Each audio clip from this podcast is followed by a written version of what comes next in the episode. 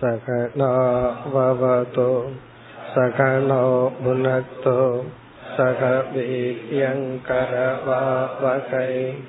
तेजस्विनावदीतमस्तु मा विद्विषावहैः ॐ शान्ति शान्ति शान्तिः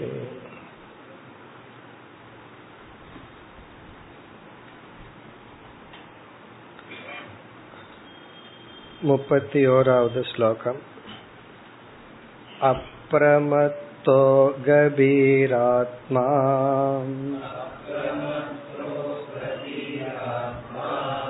धृतिमान् जिदषड्गुणः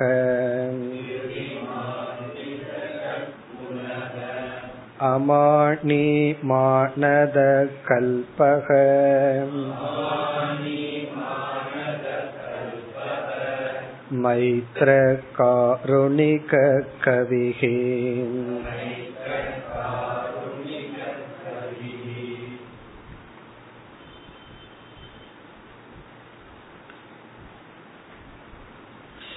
சத்புருஷர்களுடைய லட்சணத்தை பார்த்து கொண்டு வருகின்றோம் இந்த பகுதியில் பகவான் முப்பது குணங்களை கூறி இந்த குணங்களுடன் கூடியிருப்பவன் சத்புருஷன்.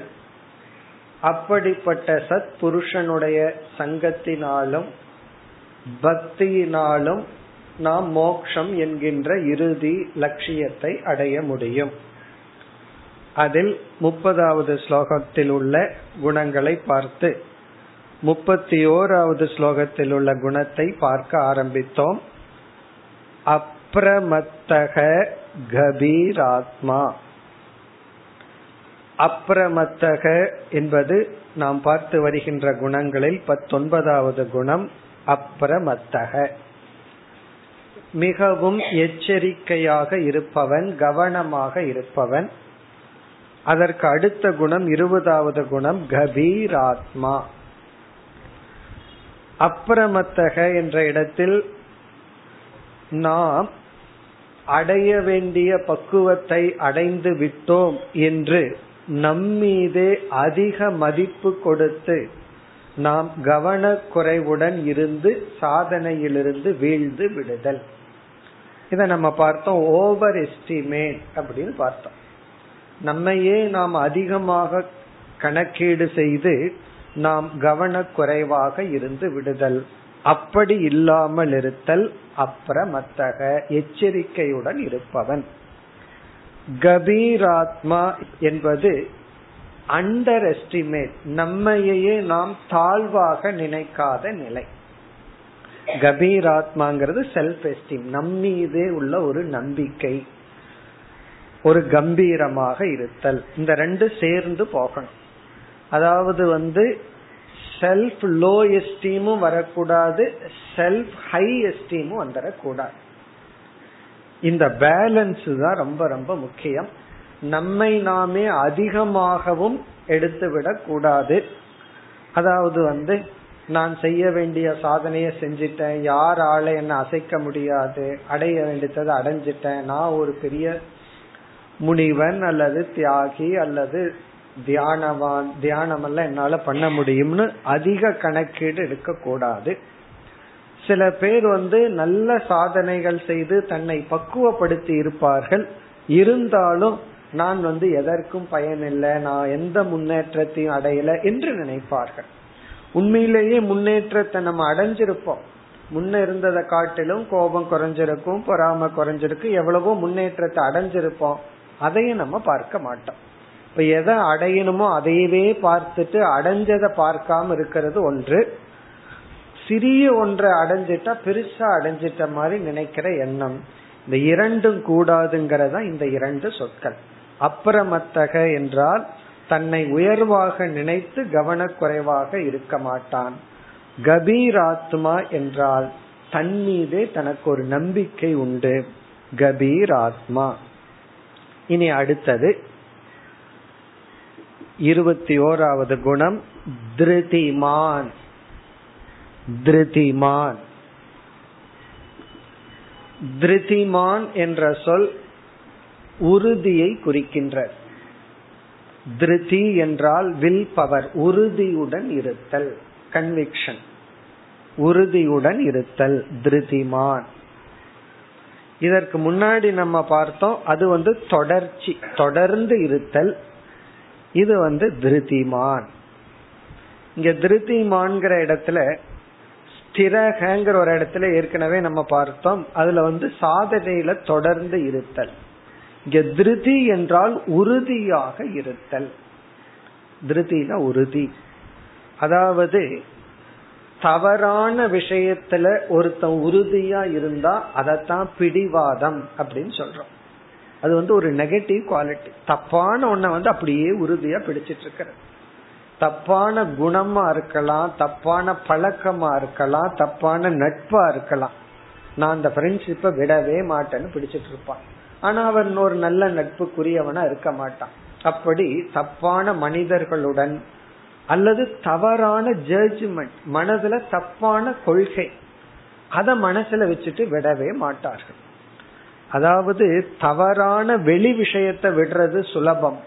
தவறான கன்விக்ஷனை விடுறது ரொம்ப கஷ்டம். தப்பா உன்னை புரிஞ்சுட்டு அதை விடாம இருத்தல். அதைத்தான் பிடிவாதம்னு சொல்றோம். இது அப்படி அல்ல.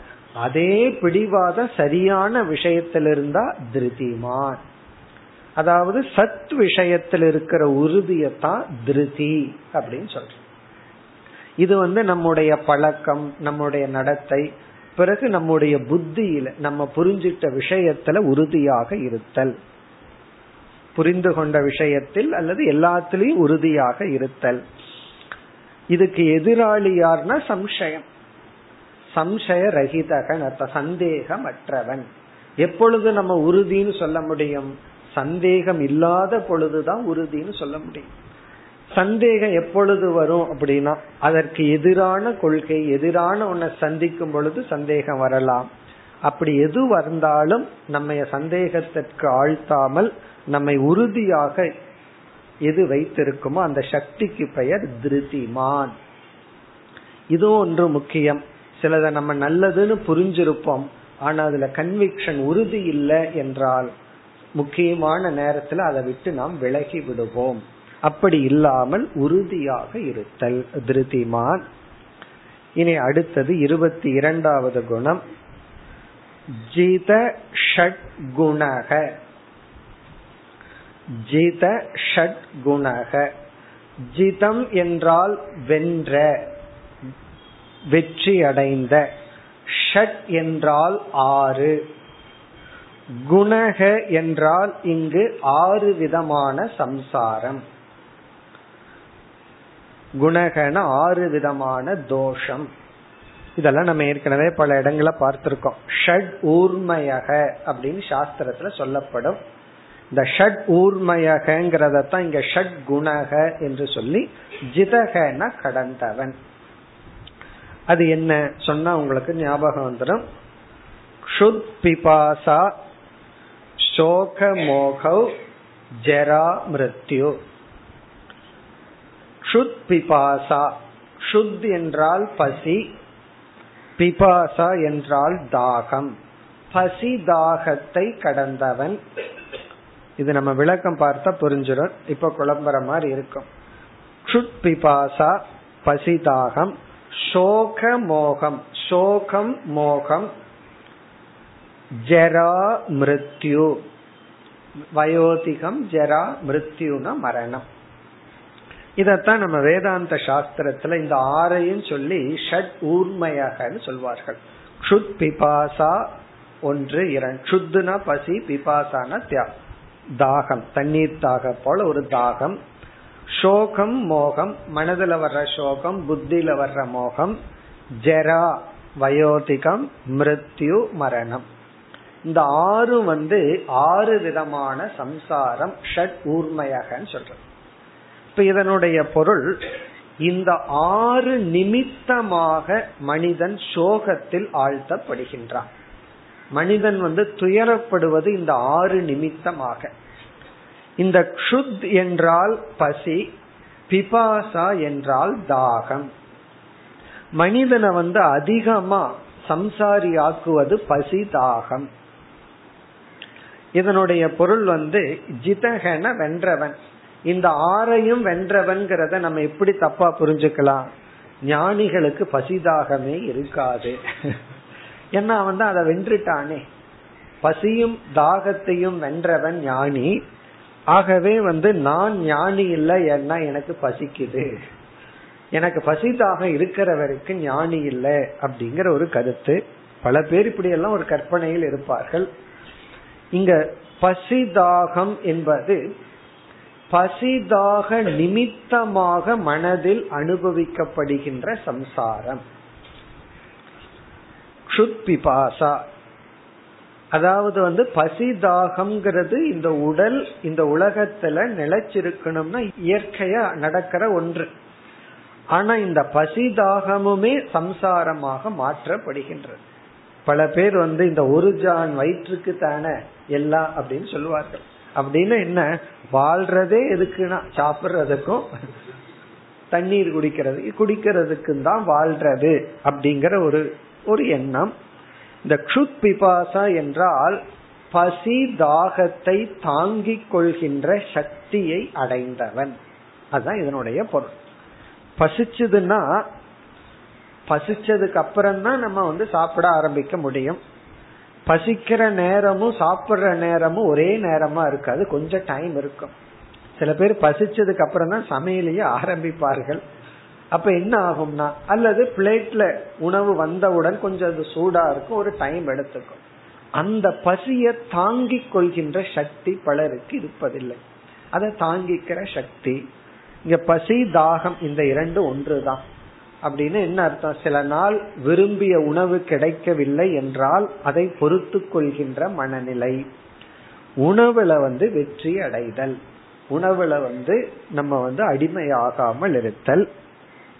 இது வந்து ஒரு விதமான சம்சாரம். பெரிய சம்சாரமே இதுதான். ஒருவருக்கு ரெகுலரா உங்களுக்கு கிடைச்சிட்டு இருக்கிற ஃபுட்டு கிடைச்சிட்டு இருக்கணும்.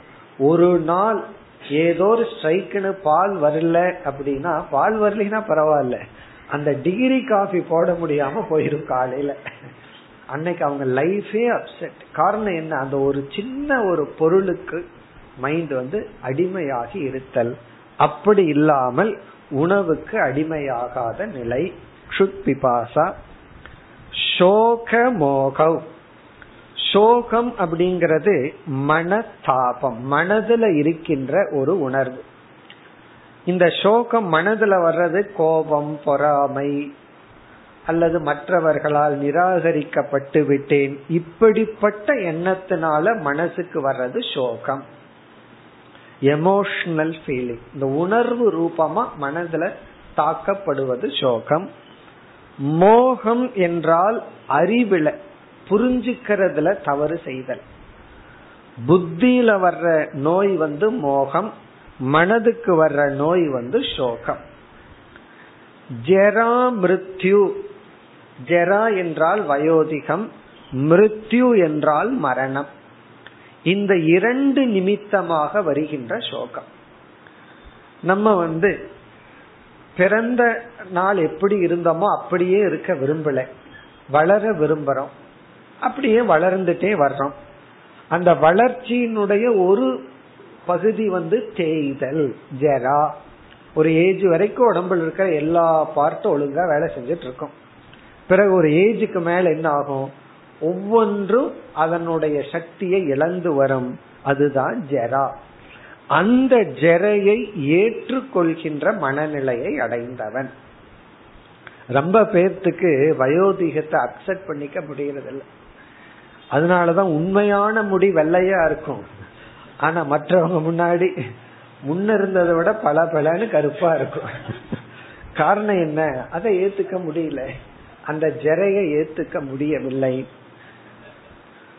ஒரு அம்மா வந்து ஏதோ ஒரு பழம் போட்டு கொடுக்கும் பொழுது அந்த டை போடுறது சேர்ந்து எனக்கு அனுப்பிச்சிட்டாங்க.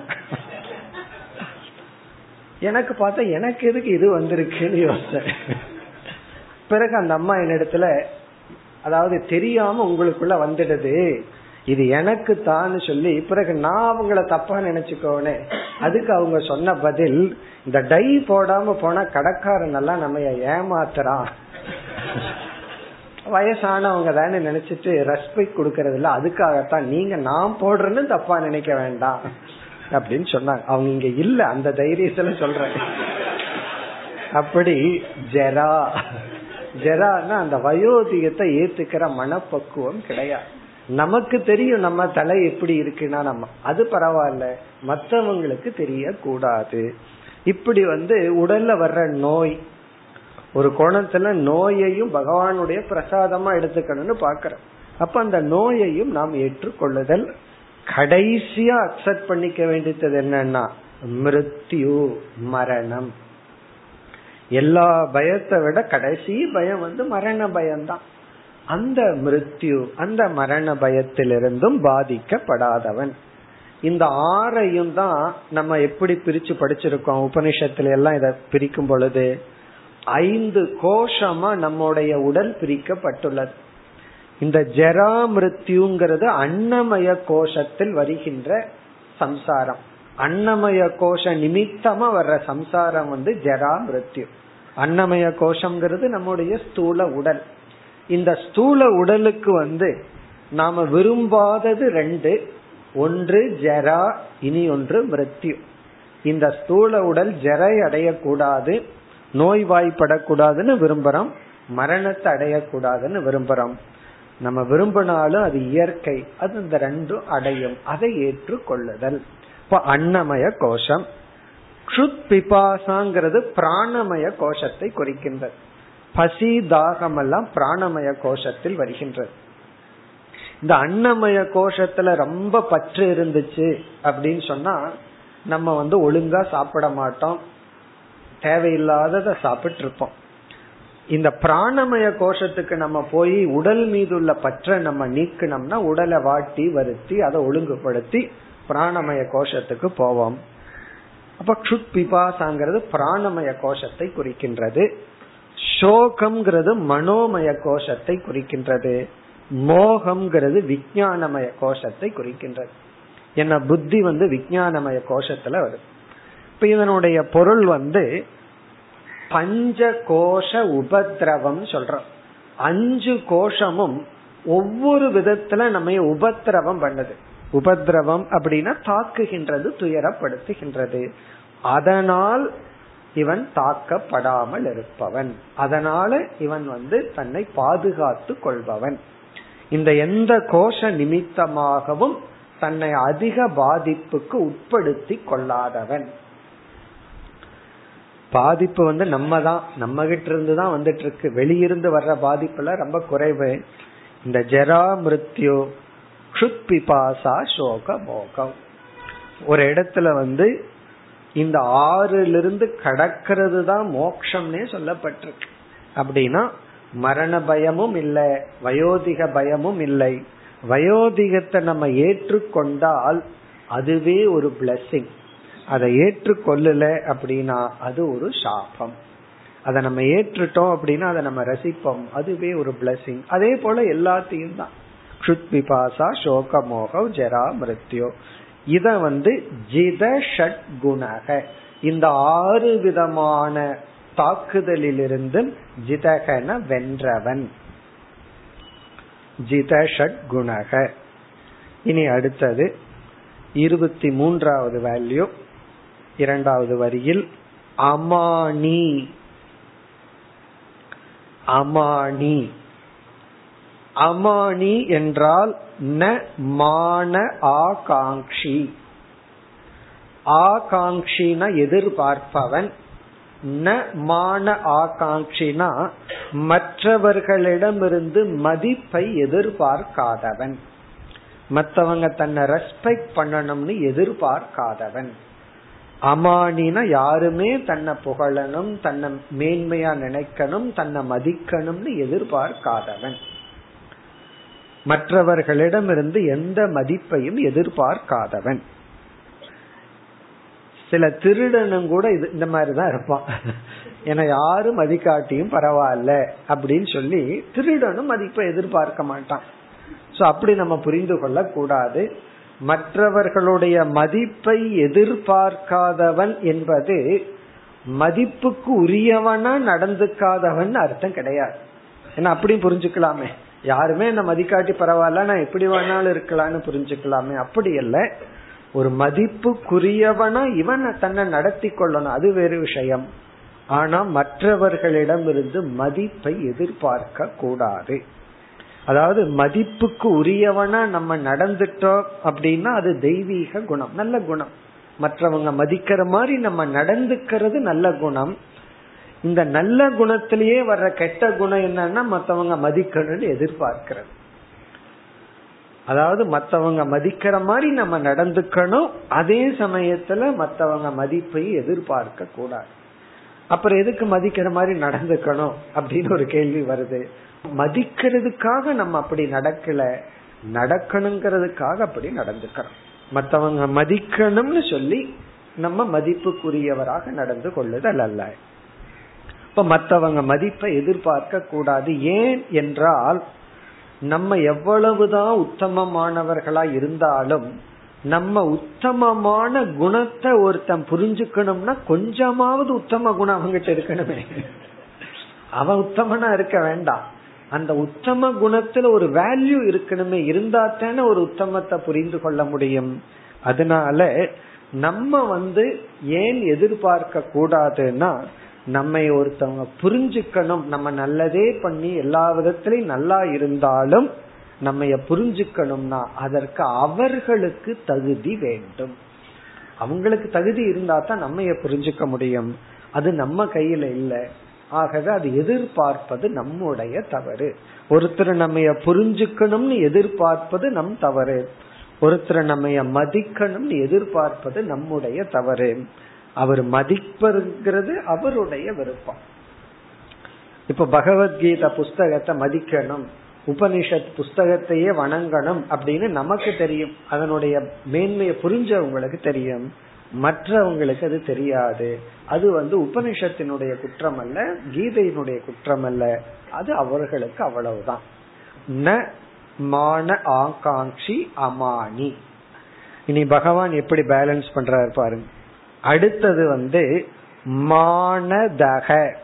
இருபத்தி நாலாவது வேல்யூ மானதக அமானிங்கிற இடத்துல நீ மற்றவர்களிடமிருந்து மதிப்பை எதிர்பார்க்காதேன்னு சொல்லிட்டார். உடனே நம்ம என்ன பண்ண தோணும் அப்ப நான் யாருக்கு மதிப்பை கொடுக்க மாட்டேன்? யாரையும் நான் மதிக்க மாட்டேன். ஏன்னா அவன் தான் எதிர்பார்க்க மாட்டானே. ஏன்னா பகவான் அப்படி ஒரு இன்ஸ்ட்ரக்ஷன் கொடுத்துட்டார். ஞானிகள் வந்து அல்லது சான்றோர்கள் சத்புருஷர்கள் யாருகிட்ட இருந்து மதிப்பை எதிர்பார்க்க மாட்டார்னு ஆச்சு. அப்புறம் எதுக்கு நான் மதிப்பு கொடுக்கணும் என்று நமக்கு தோன்றலாம். உடனே அடுத்தது பகவான் மானதக. மானதகன மற்றவர்களை மதிப்பவன். மற்றவர்களுக்கு மதிப்பை கொடுப்பவன். பகவான் வந்து எவ்வளவு அழகா பேலன்ஸ் பண்ணிட்டு போறார். நீ மற்றவங்கிட்ட இருந்து மதிப்பை எதிர்பார்க்க கூடாது. அதே சமயத்துல மற்றவர்களுக்கு நீ மதிப்பை கொடுக்க வேண்டும். தகன கொடுப்பவன் மானன ரெஸ்பெக்ட் மற்றவங்களுக்கு ரெஸ்பெக்ட் மதிப்பை இவன் கொடுப்பான்.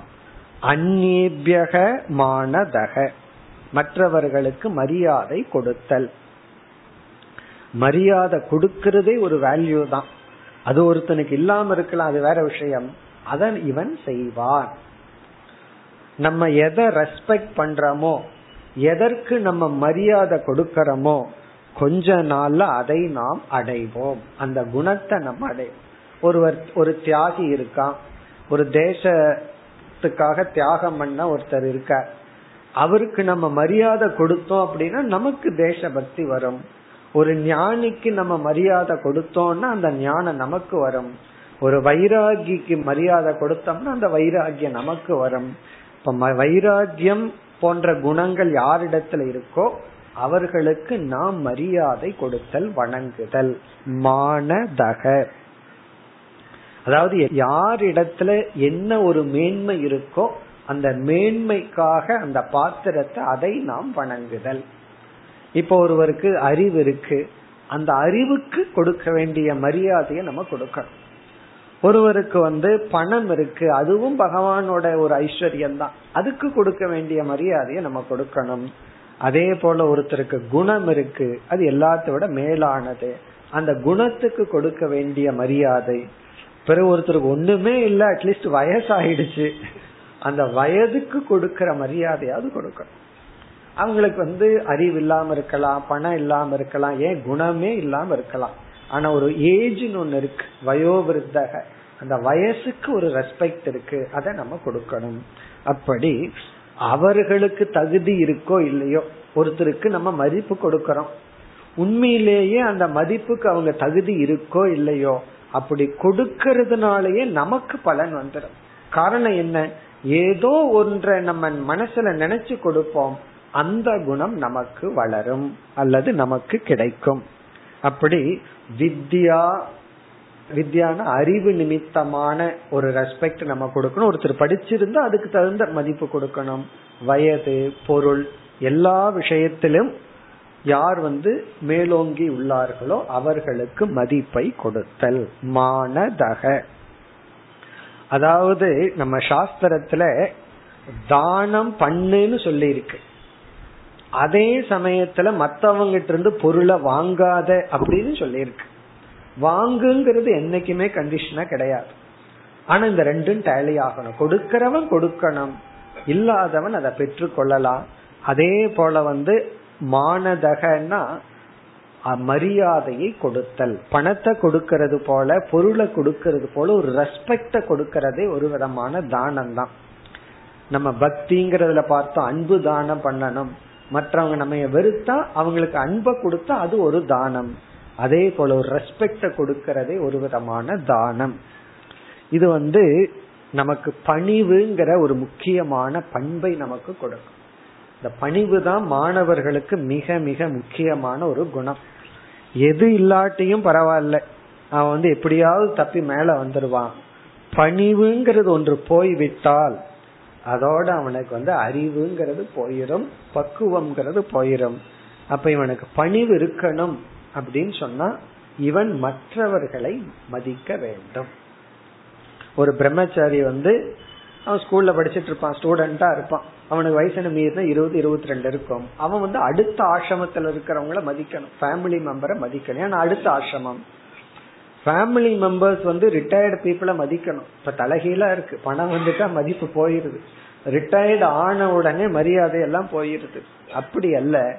பணம் இருக்கோ இல்லையோ நீங்க வாழ்ந்து முடிஞ்சவங்க ரிட்டையர்டு பீப்புள் அந்த வானப்பிரஸ்தாசிரமத்தில் இருப்பார்கள். அவங்கள மதிக்கணும். எல்லோருமே சந்நியாச ஆசிரமத்தில் இருப்பவர்களை மதிக்கணும். அப்படி அந்த ஆசிரமத்தினுடைய அடிப்படையிலேயே நம்ம மதிப்பு கொடுக்க வேண்டும். இதெல்லாம் மானதக. இனி அடுத்தது இருபத்தி ஐந்தாவது வேல்யூ கல்பக. கல்பக. கல்பகங்கிற பொருள் சொல்லுக்கான பொருள் ரொம்ப ஸ்மார்ட் ஃபிட் தகுதி உடையவன் கேபபிள் அப்படின்னு அர்த்தம். எல்லாத்தையும் சாதிப்பவன் ஃபிட் பர்சன் அர்த்தம். ஆனா இந்த இடத்துல ஒரு விளக்காசிரியர் வேறு ஒரு பொருள் கொடுக்கின்றார். கல்பகன்னா ஃபிட் அப்படின்னு அர்த்தம். பொதுவா இந்த சொல் எதற்கு நம்ம எந்த இடத்துல அதிகமா பயன்படுத்துவோம்? ஒருத்தங்கிட்ட ஒரு காரியத்தை கொடுக்கறோம். அந்த செயலை செய்யறதுக்கு அவனால முடியுமா? அவனுக்கு போதிய உடல் அறிவு ஷார்ட்ஸ் இருக்கா? அப்படின்னா இஸ் ஃபிட் பர்சன் அந்த ஃபிட்டுங்கிற இடத்துல பயன்படுத்துவோம். வேதத்துல வந்து கல்பகங்கிறது யாகத்துல. ஒரு யாகம் ஒருத்தன் செய்யலான்னா கல்பகன்னா அதுக்கு அவனுக்கு தகுதி இருக்கா? ஹி ஃபிட் ஒரு பெரிய ராஜா வந்து ராஜசூய யாகம் பண்ணணும்னா அந்த கல்பத்துவம் இருக்கான்னு பார்க்கணும். அவன் ஒரு அஞ்சு ஏக்கராவில் ஒரு கிராமத்தை வச்சுட்டு எங்க போய் ராஜசூய யாகம் பண்ண முடியும்? அவன் பக்கத்தில் இருக்கிற ராஜ்யத்தை எல்லாம் பிடிச்சிருக்கணும். ஒரு பெரிய ராஜாவா இருக்கணும். ஆகவே அந்த யாகத்தை பண்றதுக்கு அவனுக்கு அந்த ஃபிட்னஸ் இருக்கா? அதே போலதான் கல்பக. வேதாந்தத்துல யார் கல்பகன்னா? சாதன சதுஷ்டய சம்பன்னக. இந்த சாதன சதுஷ்டய சம்பத்திங்கிற குணம் யாருக்கு இருக்கோ அவனை கல்பகன்னு சொல்றோம். இது வந்து பொதுவான பொருள். ஆனா இந்த இடத்துல விளக்காசிரியர் ஒரு பெக்கூலியர் அர்த்தத்தை கொடுக்கிறார். பரபோதனே தக்ஷக. கல்பகங்கிறதுக்கு இனி ஒரு ஈக்குவல் சான்ஸ்கிரிட் வேர்டு வந்து தக்ஷக. தக்ஷகன கேபபிள் பரபோதனே. மற்றவர்களுக்கு உபதேசிப்பதில் தகுதி வாய்ந்தவன். அதாவது மற்றவங்களுக்கு நன்கு தெளிவாக எடுத்து சொல்லி புரிய வைப்பவன். இந்த இடத்துல கல்பக அப்படிங்கறதுக்கு இவர் கொடுக்கிற அர்த்தம் வந்து தாம் புரிஞ்சிட்ட விஷயத்துல மற்றவங்களுக்கு தெளிவாக எடுத்து புரிய வைப்பவன். குட் டீச்சர் அர்த்தம். நல்ல டீச்சர் அர்த்தம். தெளிவா புரிய வைப்பவன். ரெண்டு விஷயம் இருக்கு. புரிஞ்சுக்கிறதுன்னு ஒன்னு இருக்கு புரிய வைக்கிறதுன்னு ஒன்னு இருக்கு. அதுக்கு விவேகானந்தர் ஒரு எக்ஸாம்பிள் கொடுப்பார். அதாவது சூசைடு பண்ணிக்கணும் அப்படின்னு சொன்னா ஒரு சின்ன ஊசி போதுமா? ஒருத்தனை கொலை பண்ணணும் அப்படின்னு சொன்னா ஊசி பத்தாது. ஒரு பெரிய அருவா வேணும். அதே போல புரிஞ்சுக்கிறதுக்கு ஒரு ஊசிய போல கொஞ்சம் ஷார்ப்னஸ் இருந்தா புரிஞ்சுக்கலாமா? புரிய வைக்கணும் அப்படின்னா கொஞ்சம் எக்ஸ்ட்ரா ஷார்ப்னஸ் வேணும் அப்படின்னு சொல்லி சொல்ற வெறும் ஊசி போல புத்தி இருந்தா பத்தாது. கொஞ்சம் ஒரு எக்ஸ்ட்ரா ஸ்ட்ரென்த் இருக்கணும். அப்பதான் புரிய வைக்க முடியும். ஏன்னா புரிஞ்சுக்கிறதுக்கு நம்மளுடைய இக்னோரன்ஸ மட்டும் புரிஞ்சுட்டா போதும். கொஞ்சம் அறிவு வந்து புரிஞ்சுக்கலாம். புரிய வைக்கணும்னா இனியொருத்தருடைய இக்னோரன்ஸையும் புரிய வைக்கணும். அதாவது இனி ஒருவர் எப்படியெல்லாம் தப்பா நினைப்பாங்கன்னு இவங்க கற்பனை பண்ணி அதுக்கு ஒரு சொல்யூஷன் கொடுக்கணும். ஏற்கனவே ஒரு எக்ஸாம்பிள் சொல்லியிருக்கேன். தப்பா நினைக்கிறதுனுடைய எக்ஸ்ட்ரீம்ல இந்த வாய்மை அப்படின்னு ஒரு புஸ்தகத்துக்கு தலைப்பு. ஒரு புஸ்தகத்துக்கு ஒரு தலைப்பு வந்து வாய்மை. வாய்மைனா உண்மை பேசுற. ஒருத்தர் தப்பா புரிஞ்சுட்டார். இது வந்து லிப்ஸ்டிக்க பத்தி பேசுதா அப்படின்னு. ஏன்னா கண்ணுக்கு போடுறது கண்மை வாய்க்கு போடுறது வாய்மை. யாராவது வாய்மைய லிப்ஸ்டிக்னு புரிஞ்சுக்குவாங்களோ இப்படியெல்லாம் தப்பா புரிஞ்சுக்க முடியும். இதையெல்லாம் ஒரு ஆசிரியர் போர்காஸ்ட் பண்ணி அதுக்கெல்லாம் பதில் சொல்றதுதான் டீச்சிங் அப்படின்னு அர்த்தம். ஏன்னா வாய் மை மை அப்படின்னா கண்ணுக்கு போடுற மை போல வாய்க்கு போடுற மை வாய்மை அப்ப நான் வாய்மைய பின்பற்றேன்னா என்ன அர்த்தம்? டெய்லி லிப்ஸ்டிக் போடுறேன்னு அர்த்தம். இது எதுக்குன்னா இப்படியெல்லாம் தப்பா நினைக்க முடியும். தப்பா நினைக்கிறதுக்கு ஒரு இது இருக்கு லாஜிக் இருக்கே. அப்படி கல்பகன்னு சொன்னா ஒரு சிஷ்யன் தர்ம விஷயத்திலேயோ ஞான விஷயத்திலேயோ எப்படியெல்லாம் தப்பா நினைக்கிறதுக்கு வாய்ப்பு இருக்கு எப்படியெல்லாம் புரிஞ்சுக்க முடியாம போறதுக்கு வாய்ப்பு இருக்குன்னு புரிஞ்சிட்டு அதற்கு தகுந்தாற்போல் நாம் புரிய வைத்தல். அதாவது தெளிவா பேசுறதுன்னு அர்த்தம். சில பேர் அரை மணி நேரம் பேசிட்டு போவாங்க. ஒரு தெளிவும் இருக்காது என்ன பேசுறாங்கன்னா சாரம் இருக்காது. சில பேர் ஒரே ஒரு ரெண்டு நிமிஷம் பேசுவார்கள். சொல்ற கருத்தை மிக தெளிவாக சொல்வார்கள். ஒரு ஆசிரியர் வந்து எதை பேசணுங்கிறத விட எதை பேசக்கூடாது? எப்ப பேசணுங்கிறத விட எப்ப பேசக்கூடாதுன்னு தான் தெரிஞ்சுக்கணும்னு சொல்வார்கள். அதாவது நம்முடைய அறிவை தெளிவாக வெளிப்படுத்துதல். இது வந்து டீச்சிங் மட்டுமல்ல. என்ன நம்மளுடைய வாழ்க்கைக்கே ரொம்ப ரொம்ப முக்கியம் அது. அது வந்து நம்மளுடைய பிசினஸ் ஆகலாம் ப்ரொஃபஷனல் ஆகலாம் எல்லாத்திலுக்குமே நம்மளுடைய கருத்தை தெளிவாக பேசுதல். தெளிவாக மற்றவர்களுக்கு எடுத்து சொல்லுதல். ஏன்னா நம்ம எதுக்கு பேசுறோம்? மனசுல இருக்கிற எண்ணத்தை இனியொருத்தருடைய மனசுல புகுத்துறதுக்கு பேசுறோம். அது டைரக்டா டிரான்ஸ்மிட் பண்ண முடியாது. தாட் டு தாட் போகாது அது. அது த்ரூ சவுண்டு தான் போகும். வாய் வழியா தான் நம்ம பேசி அவர் அதை கேட்டு புரிஞ்சுக்கணும். இப்ப மனசுல நம்ம என்ன நினைக்கிறோமோ அதே எண்ணம் இனியொருவருடைய மனசுல வரணும்னா அப்ப நம்ம அந்த சொல்ல வந்து கவனமாக கையாண்டு எதை பேசணும் எவ்வளவு எப்படி பேசணும்னு பேசணும். பல சமயங்கள்ல ரிலேஷன்ஷிப்ல ப்ராப்ளம் வர்றதே இந்த கம்யூனிகேஷன் கேப் தான். நம்ம மனசுல ஒன்னு நினைச்சிட்டு ஒன்ன பேசுவோம் அவங்க வந்து தப்பா புரிந்து கொள்வார்கள். அப்ப பேசுறவங்க வந்து மேக்சிமம் தப்பா புரிஞ்சுக்கிறதுக்கு வாய்ப்பில்லாதபடி பேசணும். அதுக்கு மேலையும் தப்பா புரிஞ்சுக்கிறது அவங்க ஸ்ட்ரென்த் அது வேற விஷயம். அப்படி புரிந்து கொள்வார்கள் அதுக்கு நம்ம பொறுப்பல்ல. ஆனா முடிந்த வரை சோ அதுதான் கல்பக. அப்படின்னா ஒழுங்கா கம்யூனிகேட் செய்பவன். ஒழுங்கா தன்னுடைய கருத்தை மற்றவர்களுக்கு எடுத்து சொல்பவன். இல்லையா? பேசாம இருக்கான் ஒன்னா ஒழுங்கா சொல்லணும். இல்ல சொல்லாமல் இருக்கணும். அது வந்து கல்பக. இனி இருபத்தி ஆறாவது வேல்யூ மைத்ரக. மைத்ரக. மைத்ரக மித்ரம்னா நண்பன். மைத்ரகன ஃப்ரெண்ட்லினஸ் எல்லோரிடமும் எல்லா ஜீவராசிகளிடத்திலும் எல்லா மனிதர்களிடமும் நட்புணர்வுடன் இருப்பவன். நட்புணர்வுடன் இருப்பவன் ஒரு ஃப்ரெண்ட்லினஸ் ரொம்ப ஈஸியா ரொம்ப சுலபமா மிங்கிளாபவன் கலந்து கொள்பவன் ஒரு ஃப்ரெண்ட்லியா இருப்பவன் அர்த்தம். அதாவது ஒரு மனிதர்களிடம் இல்லாத அசாதாரணமான ஒன்று நமக்கு கிடைத்து விட்டால் நம்மை அறியாமல் மற்றவர்களிடமிருந்து விலகி கொள்வோம். மற்றவங்களுக்கு தெரியாத ஒரு எக்ஸ்ட்ரா அறிவு நமக்கு வந்துடுதுன்னு சொன்னா நான் எக்ஸ்ட்ரா ஆள்னு காட்டிக்கணும்ல. அதனால நம்ம அவ்வளவு ஃப்ரெண்ட்லியா யாருகிட்டையும் போய் பழக மாட்டோம். அதே போல எக்ஸ்ட்ரா மை பணம் வந்துடுதுன்னு சொன்னா சாதாரணவங்கிட்ட போய் பழகிறது இல்லை அப்படி எக்ஸ்ட்ரா பவர் ஒரு ஆர்கனைசேஷனுக்குள்ள ஒரு எக்ஸ்ட்ரா பவர் வந்துடுதுன்னு சொன்னா அவர் ஒரு மேனேஜிங் டைரக்டர் அட்மினிஸ்ட்ரேட்டிவ் ஆபீசர் மாதிரி ஆயிட்டாருன்னா முன்ன வந்து உள்ள அங்க பெருக்கிட்டு இருந்திருப்பாரு. ஆரம்பத்துல வந்து சேரும் போது ஏதோ பத்து பதினஞ்சு வருஷத்துல அந்த போஸ்ட் வந்திருக்கும். பிறகு யாருகிட்டையும் அவர் டச் வச்சுக்க மாட்டார். தன்னை விளக்கி கொள்வார். அப்படி பணம் பதவி அறிவு இதெல்லாம் என்ன பண்ணிக்கன்னா மற்றவர்களிடம் இருந்து நம்மை விலக்கி விடும் அப்படி இல்லாதவன். இவனுக்கு என்னதான் ஞானம் வந்து அறிவு ஞானி ஆனாலும் இவன் எல்லோரிடமும் சரளமாக பழக தயாராக இருப்பவன். ஆனா மத்தவங்க தான் இவங்கிட்ட வரமாட்டாங்க. அது வேற விஷயம். ஆனா இவன் ரெடியா இருப்பான். அதுதான் கருத்து. மைத்ரகன் சொல்லி எல்லாத்துக்கிட்டையும் இவனா வாலண்டரியா போய் பழகணும் ஃப்ரெண்ட்லியா இருக்கணுங்கிற அவசியம் கிடையாது.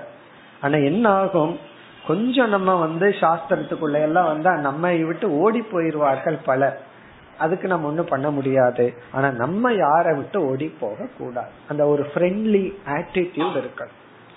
அதாவது தன்னை ஒரு ஸ்பெஷல் பர்சன் நினைக்க கூடாது நம்மளும் ஒரு சாதாரண மனிதர்கள் தான்.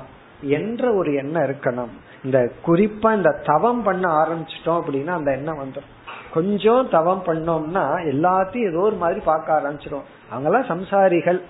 நம்ம எல்லாம் ஏதோ தபசிபிகள் அப்படிங்கிற ஒரு எண்ணம் வந்துடும் அல்ல அவங்க எல்லாம் அஜானிகள் உலகமே அஜானி நம்ம தான் ஸ்பெஷல் ஞானிங்கிறது வந்துடும் இந்த ஸ்பெஷல் எல்லாம் ஹோட்டல்ல வேணா ஓகே ஸ்பெஷல் ஐட்டம் ஆனா நம்ம எல்லாம் ஸ்பெஷல் ஐட்டம் அல்ல. நம்ம ஆர்டினரி ஐட்டம் அப்படின்னு நினைச்சிட்டு எல்லோரிடமும் சமமாக இருத்தல். இதெல்லாம் கவனமா புரிஞ்சுக்கணும். அதுக்காக வந்து ரொம்ப லூஸா பேசிடுறதுன்னு அர்த்தம் கிடையாது. நம்ம மைண்ட்ல ஒரு ஃப்ரெண்ட்லினஸ் இருக்கணும். இதுவும் ஒரு நல்ல குணம். அடுத்து இருபத்தி ஏழாவது காருணிகக. காருணிகக. இத வந்து நம்ம ஏற்கனவே பார்த்தோம். பகவான் வந்து இதை ஆரம்பிக்கும் போது கிருபாலுன்னு ஆரம்பிச்சார். அதைத்தான் மீண்டும் பகவான் நமக்கு ஞாபகப்படுத்துகின்றார். காருணிகக. கிருப்பை கிருப்பையுடன் இருப்பவன். இருந்தாலும் ஒரே வேல்யூ திரும்ப வந்து அதுக்கு ஏதாவது எக்ஸ்ட்ரா அர்த்தம் சொல்லணுங்கிறதுக்காக விளக்க ஆசிரியர் குறிப்பிடுகின்றார். இந்த இவனை ஒரு ஞானின்னு எடுத்துக்கொண்டால் இந்த சத்புருஷனை ஒரு ஞானின்னு எடுத்துட்டா இவன் வந்து எந்த செயல்ல ஈடுபடுவான்? என்ன இவனை பொறுத்த வரைக்கும் ஒரு செயல் செய்து ஒன்னு அடையணுங்கிற ஒரு நிலையோ செயல் செய்யாததுனால உன்னை இழந்து விடுதல்ங்கிறதோ கிடையாது. அப்படி இருக்கும் பொழுது இவனுடைய ஆக்ஷனுக்கு என்ன மோட்டிவேஷன் தனக்கு ஏதாவது ஒரு ஃபுல்ஃபில்மெண்ட் வேணும்னா ஒரு செயல் செய்யலாம் ஒரு ப்ராஜெக்ட்ல ஈடுபடலாம். அல்லது ஏதாவது ஒன்று டிஸ்டர்ப் ஆச்சுன்னா அதுல இருந்து விலகியும் போகலாம் இவனுக்கு அது எதுவுமே இல்லையே எதுவுமே தன்னை பாதிக்காது. ஒன்றை செய்து ஒன்னு அடையணுங்கிறது இல்லை அப்ப இவனுடைய பிரவருத்திக்கான ஹேது என்ன? சாஸ்திரத்துல வந்து ஒரு ஸ்ரோத்ரியம் பிரம்மனிஷ்ட ஞானி. ஸ்ரோத்ரியன்னா பரம்பரையா சாஸ்திரத்தை கேட்டவன். பிரம்மனிஷ்டன்னா அந்த ஞானத்தில் நிலைத்திருத்தவன்.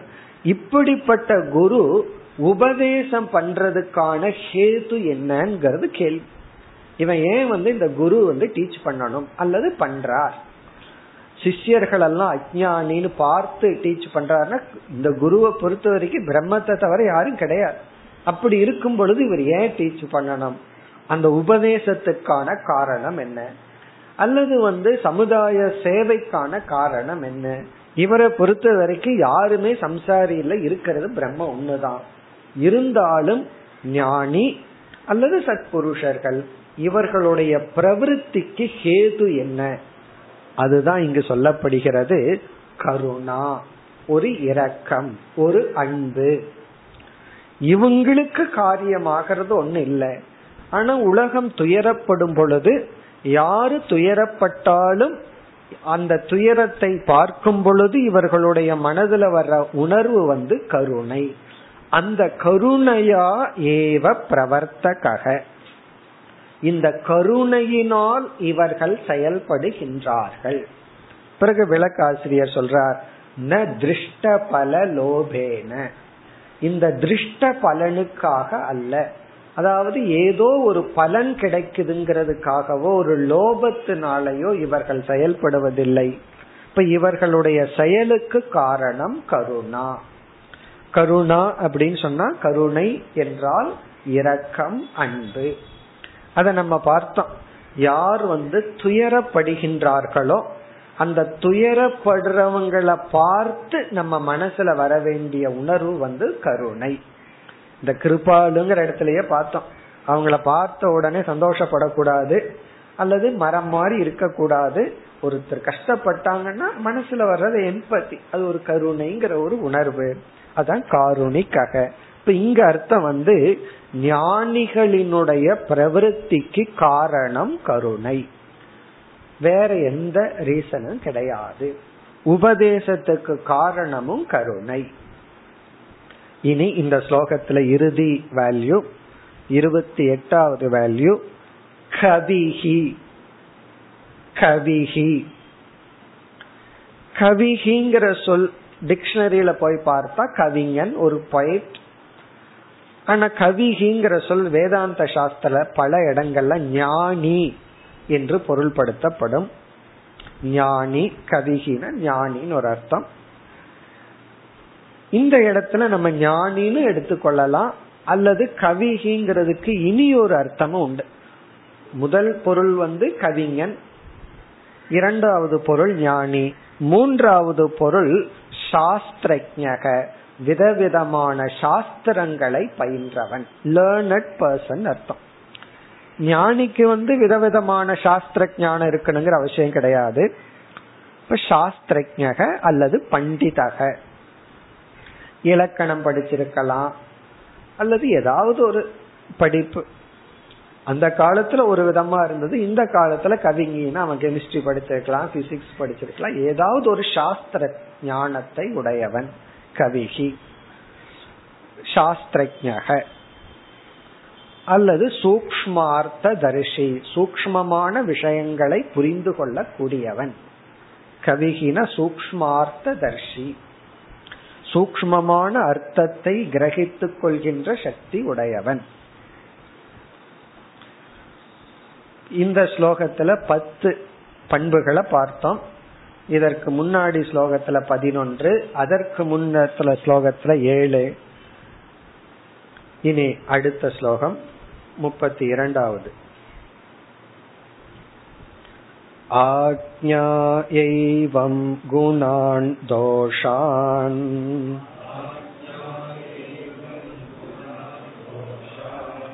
मया दिष्टानपि स्वकान् धर्मान् सन्त्यज्य यः सर्वान्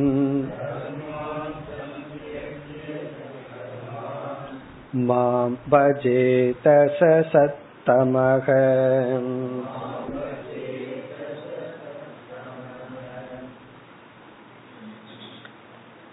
இதுவரை இருபத்தி எட்டு பண்புகளை பார்த்தோம் இந்த ஸ்லோகத்தில் ஒன்று இருபத்தி ஒன்பது அடுத்த ஸ்லோகத்தில் ஒன்று ஆக முப்பது பண்புகள் அல்லது முப்பது வேல்யூஸ் இந்த ஸ்லோகத்தில் பகவான் கொடுக்கின்ற வேல்யூ சுருக்கமாக கூறினால் தியாக தியாகம். அல்லது சந்நியாசம். ரெண்டு ஒன்றுதான். தியாகம் அல்லது சந்நியாசம் விட்டு விடுதல் கிவிங் அப் விடுதல்.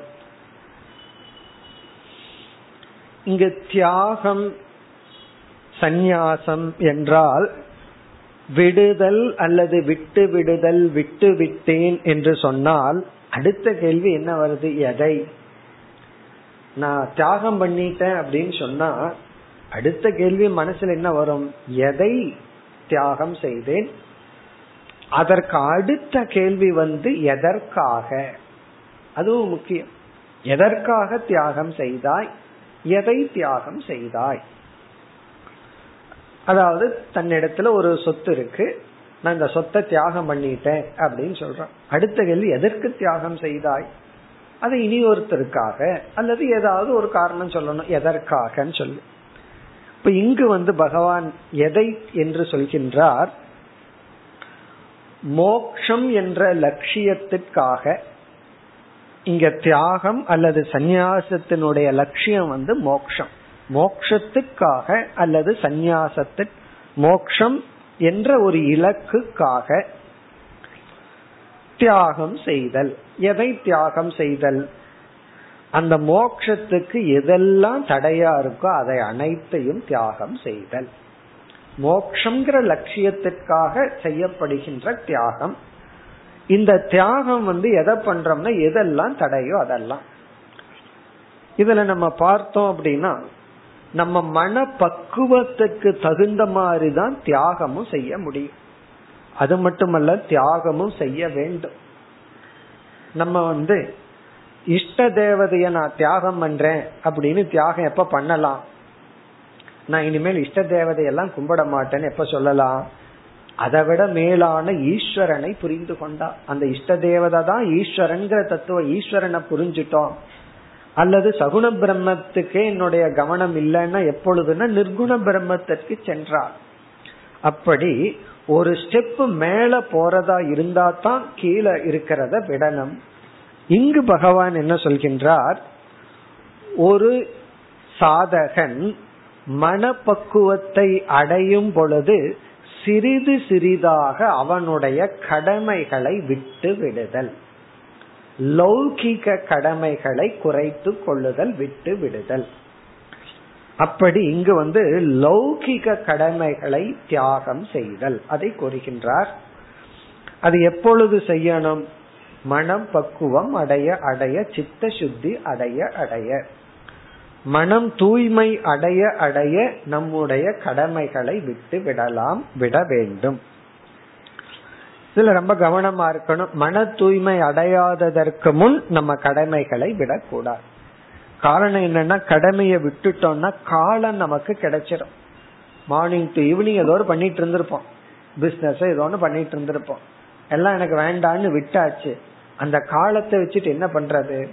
பிறகு அந்த காலமே இவர்களுக்கு பழு ஆகிவிடும் அந்த காலத்துல அதற்கு மேலான சாதனை சாஸ்திரம் கேட்கறது தியானம் பண்றது விசாரம் பண்றது. இது போன்ற சாதனைக்கு போறதா இருந்தா விடலாம். இல்லை என்றால் நம்ம விடக்கூடாது. இங்கு வந்து பகவான் கடமைகளை விடுதலை பற்றி பேசுறார். அது அறிவு பூர்வமாக விட வேண்டும் படிப்படியாக விட வேண்டும். அதை கூறுகின்றார். முதல்ல என்ன செய்யணுமா? நமக்கு இருக்கின்ற அனைத்து கடமைகளினுடைய குணதோஷங்களை பார்க்க வேண்டும். இங்க பகவான் கொடுக்கிற ஒரு அட்வைஸ் வந்து குணதோஷ ஞானம். குணதோஷ ஞானம் அப்படின்னு சொன்னா plus point and minus point குணம்னா இங்க பிளஸ் பாயிண்ட் தோஷம்னா மைனஸ் பாயிண்ட் நம்ம எந்த ஒன்றினுடைய பிளஸ் பாயிண்டையும் பார்க்கணும் மைனஸ் பாயிண்டையும் பார்க்கணும்.